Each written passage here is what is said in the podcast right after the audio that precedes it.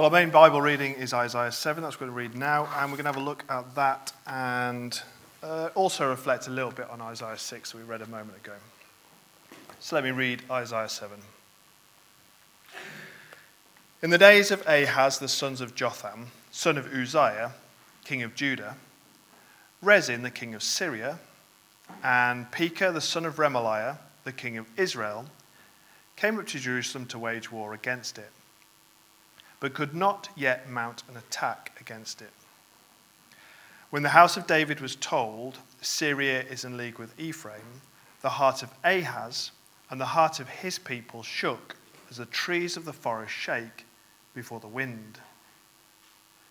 And the Lord said to Isaiah, Go out to meet Ahaz, you and Shear-jashub, your son, at the end of the conduit of the upper pool on the highway to the washer's field, and say to him, Be careful, be quiet, do not fear, and do not let your heart be faint because of these two smouldering stumps of firebrands at the fierce anger of Rezin and Syria and the son of Remaliah. Because Syria, with Ephraim and the son of Remaliah, has devised evil against you, saying, Let us go up against Judah and terrify it, and let us conquer it for ourselves, and set up the son of Tabeel as king in the midst of it.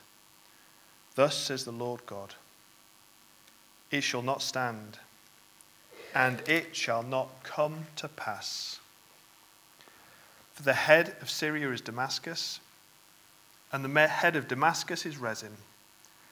And within 65 years, Ephraim will be shattered from being a people. And the head of Ephraim is Samaria, and the head of Samaria is the son of Remaliah.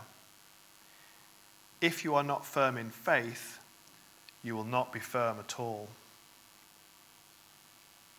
Again, the Lord spoke to Ahaz Ask a sign of the Lord your God. Let it be deep as Sheol or high as heaven. But Ahaz said, I will not ask, and I will not put the Lord to the test. And he said, Hear then, O house of David, is it too little for you to weary men, that you weary my God also? Therefore, the Lord himself will give you a sign. Behold, the virgin shall conceive and bear a son, and shall call his name Emmanuel. He shall eat curds and honey when he knows how to refuse the evil and choose the good. For before the boy knows how to refuse the evil and choose the good, the land whose two kings you dread will be deserted. The Lord will bring upon you and upon your people and upon your father's house such a day as have not come since the day that Ephraim departed from Judah, the king of Assyria. In that day, the Lord will whistle for the fly that is at the end of the streams of Egypt, and for the bee that is the land of Assyria. And they will all come and settle in the steep ravines, and in the clefts of the rocks, and on all the thorn bushes, and on all the pastures. In that day, the Lord will shave with a razor that is hired beyond the river with the king of Assyria, the head and the hair of the feet, and it will sweep away the beard also. In that day, a man will keep alive young cow, alive a young cow and two sheep. And because of the abundance of milk that they give, he will eat curds, for everyone who is left in the land will eat curds and honey. In that day, every place where there used to be a thousand vines worth a thousand shekels of silver will become briars and thorns. With bow and arrows, a man will come there, for all the land will be briars and thorns. And as for all the hills that used to be hoed with a hoe, you will not come there for fear of briars and thorns, but they will become a place where cattle are let loose and where sheep tread. Well, in a minute, we're going to have a look at that passage. But before we do, just mention a couple of things. There's a sermon outline inside your service sheet. You can use that if it's helpful, but you can ignore it if not. And the other thing to mention is that at the end of the sermon, there'll be an opportunity to ask questions or make comments in light of the things we've been reflecting upon. And I think it's important you know that's coming, so you can be thinking of the question that you might ask uh, when we get to that point.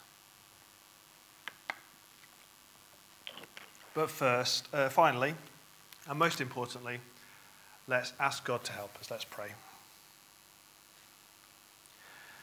Dear Heavenly Father, we do thank you that we have this opportunity to spend time with one another and to reflect upon your word. We thank you as we've celebrated Christmas that we've been able to celebrate the birth of your Son. As we come to Isaiah 7 and see bits that we recognize and other bits that we might not, we pray, Lord, that we might be able to understand why you've put your word this way and how it explains and anticipates the day when your Son will be born. We pray, Lord, that you help us this morning to reflect on these things together. Amen. All this took place to fulfill what the Lord had spoken by the prophets. Behold, the virgin shall conceive and bear a son, and they shall call his name Emmanuel, which means God with us. Matthew 1, verse 22 to 23. Extremely well known words. And the reason they're well known is because at Christmas time they are read across the world. But as Matthew acknowledges, these words are not original to him. They come from a prophet who uttered them many years previously specifically the prophet Isaiah. I wonder what it would have been like to hear them for the first time. Would he have gathered everyone around and said, Let me tell you of when our Saviour will be born? His mother will be a virgin, and he will be called Emmanuel. Well, we've just read Isaiah 7 together, where Isaiah does first speak those words. And it seems an awful lot more cryptic than that. In fact, we can go as far as to say it doesn't seem to be speaking about Jesus at all. If you take Isaiah 7 at face value, it appears that Isaiah isn't speaking about the future, but the sign of the child being born is a sign for the current king, King Ahaz.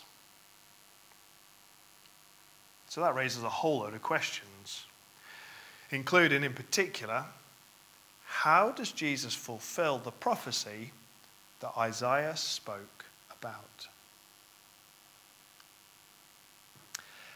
Now, it's worth mentioning in passing that Jesus himself does see his ministry tied up with Isaiah's.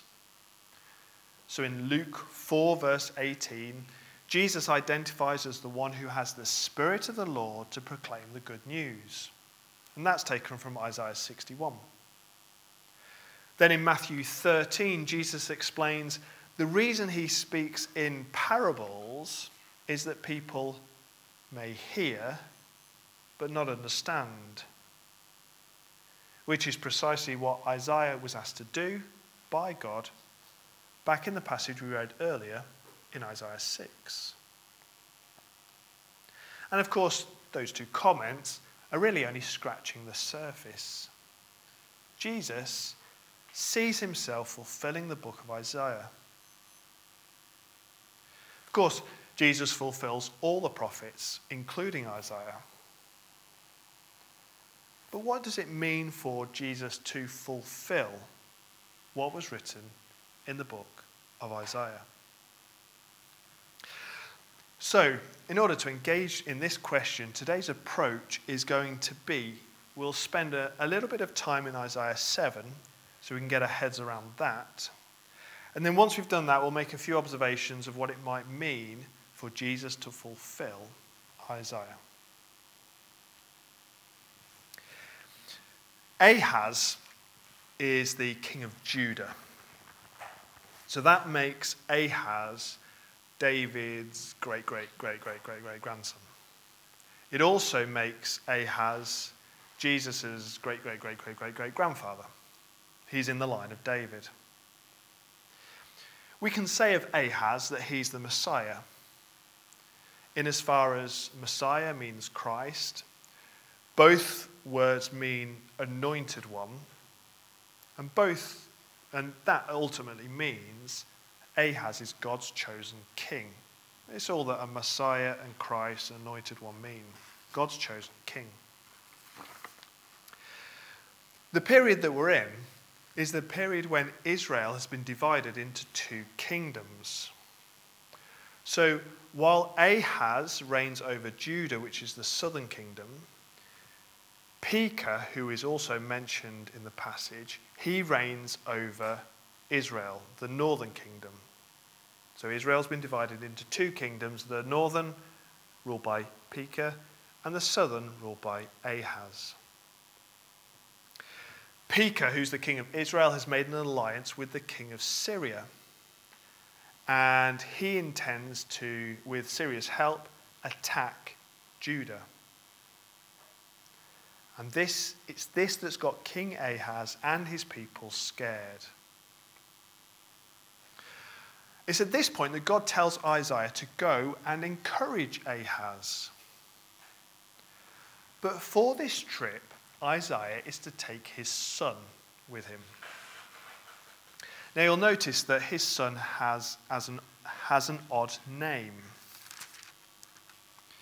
You'll see in verse 3 And the Lord said to Isaiah, Go out to meet Isaiah, you and Shear Jashub. Now, if you look at your footnote, verse 10, it says Shear Jashub means a remnant shall return. So, Isaiah goes to see Ahaz, and when he introduces himself and his son to the king, the king will struggle to miss the message. Here is my son. His name is A Remnant Shall Return. This is not going to help Ahaz's anxiety. The people will be destroyed, and only a small number a remnant will survive. However, despite this, Isaiah's general message is that Ahaz is not to worry. Ephraim, which is synonymous with Israel, will be destroyed. All Ahaz has to do is stand firm.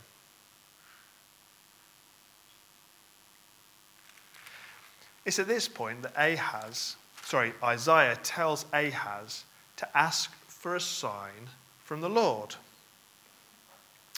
To which Ahaz responds with a false piety.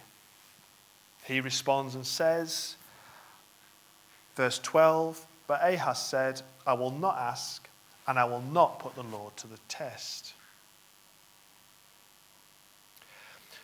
The actual real reason for not wanting a sign is because Ahaz has put his confidence somewhere else. We read about this in 2 Kings 16 1 to 20. 2 Kings 16 1 to 20. We won't go there now, but let me just outline what happens. Ahaz goes to the king of Syria for help. And in that section that I mentioned, Ahaz writes a letter to the king which begins like this I am your servant and your son. Come up and rescue me from the hand of the king of Syria, from the hand of the king of Israel, who are attacking me. Now, what I want to do is to compare that language that Ahaz uses to that which God uses when speaking of his people. So, Ahaz starts his letter to the king of Syria I am your servant. I am your son. But back in Exodus 4:22 to 23, God says, Israel is my firstborn son. And I say to you, let my son go so he may serve me. You see, Israel was God's son and they'd been freed from Egypt to serve God. But in his letter, Ahaz refers to himself as the son of the king of Assyria and says he will serve the king of Assyria. So, given that, it's no surprise that Ahaz doesn't want a sign from God. His confidence is not in the God who brought Israel out of Egypt. Ahaz ignores him and submits himself and his people to the king of Assyria. But despite all this, God gives Ahaz the sign anyhow. A baby will be born, and he will be called God with us. Now, eventually, when the child is old enough, he'll be weaned. But before he is weaned, the land of Syria and the land of Israel will be made desolate. At which time Ahaz will know God is with us. God with us means to Ahaz that God destroys those that oppose his people. At this point in the sign, Ahaz would have felt great. Even though Ahaz refused the sign, God gave it to him anyway. And when Ahaz would see the baby born, he would know the birth of the boy was good because his name would be God with us. And that's good news because he knows that with the birth of the child, his enemy, enemies will soon be destroyed.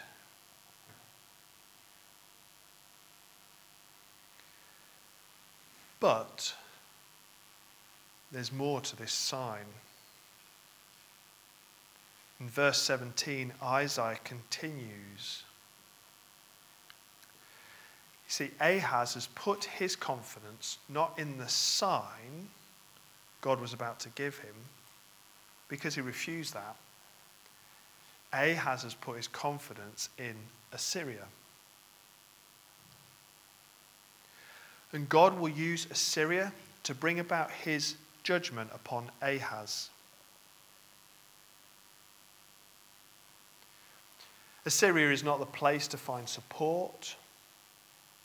God is where Ahaz should have found support.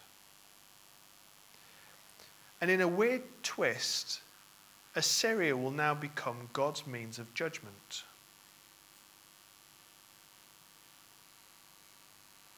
So, what does it mean for God to be with us? For Ahaz, it had the real potential to be good news. God had rescued the people from Egypt, and he was now ready to destroy their enemies. However, Ahaz had turned to another nation for stability. And so, for Ahaz, the name of the child would mean judgment because he did not trust in God for his salvation.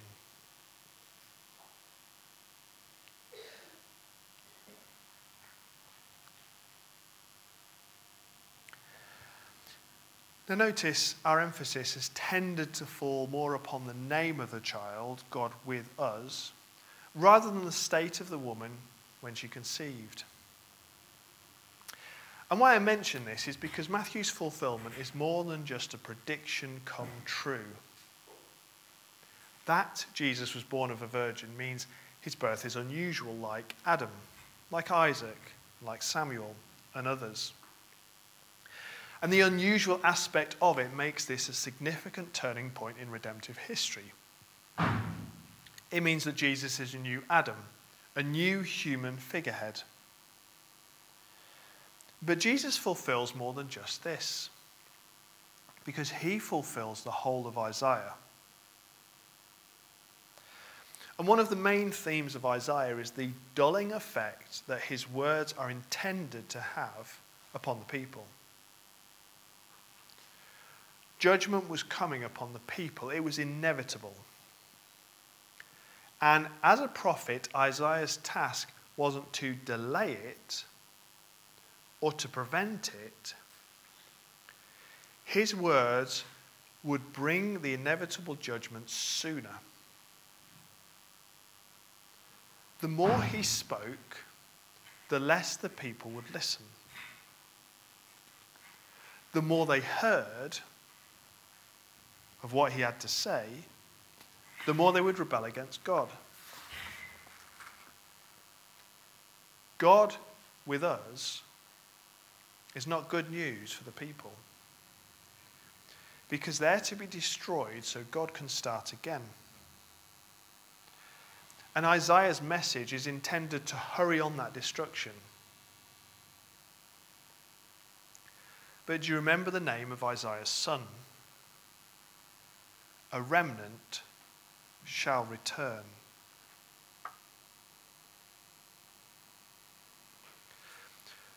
So when Jesus talks about his parables and why he speaks in parables, he quotes Isaiah in Matthew 13 14 to 15.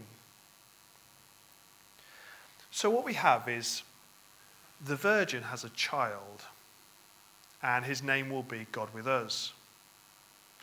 And the words that the child will speak will not bring understanding, but will dull the minds of those who hear.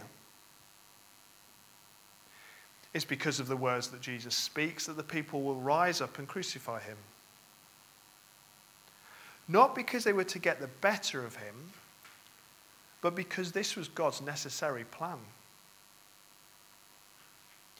The words that Jesus spoke caused what was necessary to come sooner, just as Isaiah's words would have done. The dulling effect of Jesus' words ensures that God's plan, that will climax at the cross, is not delayed.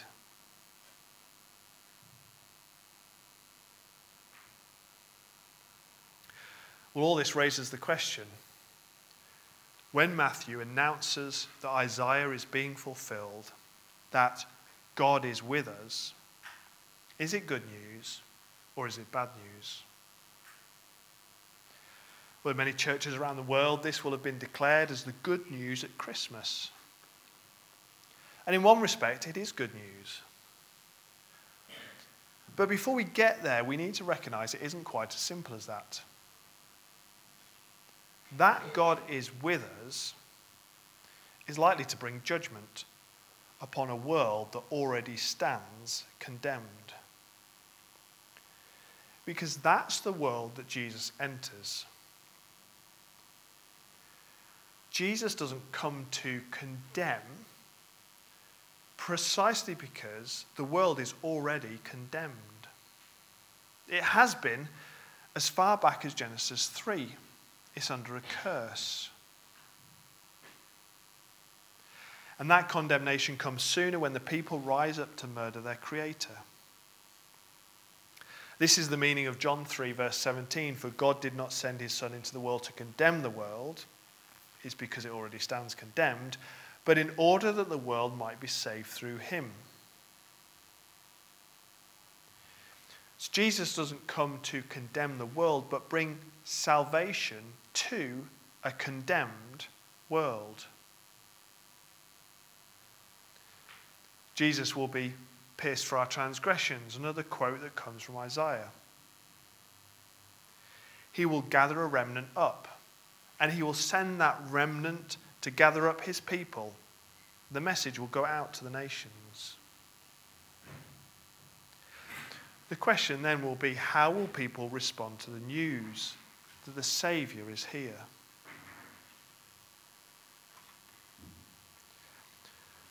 And so God has come into the world, a world that is condemned. And He is the only place we can find refuge. If we reject him, his presence with us certainly won't be good news. But if we acknowledge him as the Lord and Saviour, then God with us is the good news that we need. Let's pray.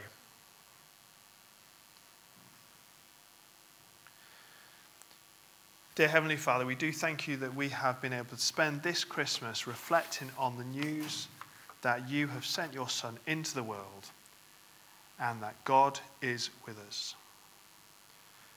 We pray, Lord, as we reflect on these things, it would give us a great confidence knowing that your plans come through your many sovereign actions.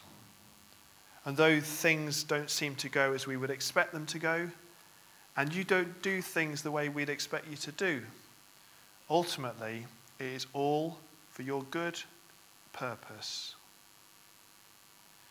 We pray, Lord, as we anticipate this uh, new year, that we would know that you are in control of this world. It is yours to um, use and fulfill your purpose. we pray, Lord, that we needn't worry because we know your plan is to redeem this world and redeem all those who are part of your salvation. And so we pray, Lord, that we would find refuge in your Son because he is the only place where salvation can be found. Amen. Well, I mentioned at the start of the sermon that there'd be an opportunity to ask questions or make comments in light of the things that we've been thinking about. That has now arrived. So, any thoughts, questions, or comments?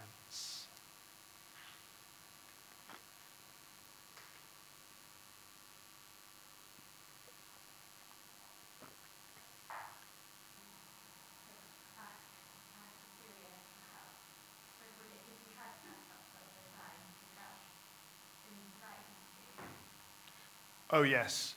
So, yeah, so just to repeat the question so if he had asked for the sign, that would have been the right thing to do. Yeah.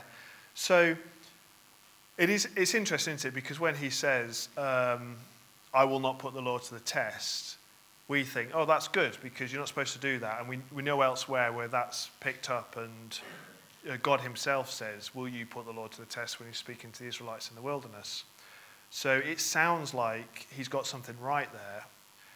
But given the um, circumstances in that Isaiah has said, ask a sign of the Lord, it's, you know, he's been given permission to, this is what you should do, this is the right thing to do.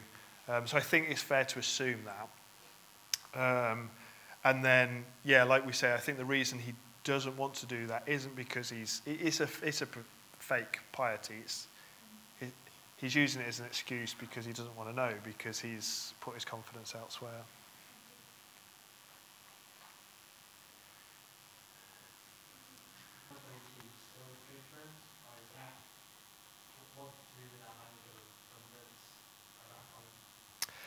Yeah, I, th- I think, from what I remember when I looked at this in more detail, is I think 21 to 22, it's the, it's the sense of it's all you've got left.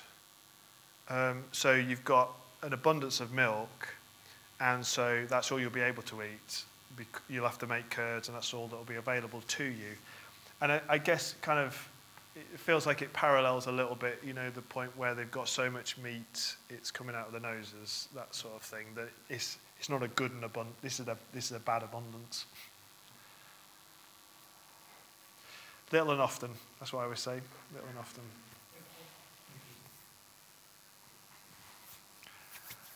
Time for one more? Yes, Mackie.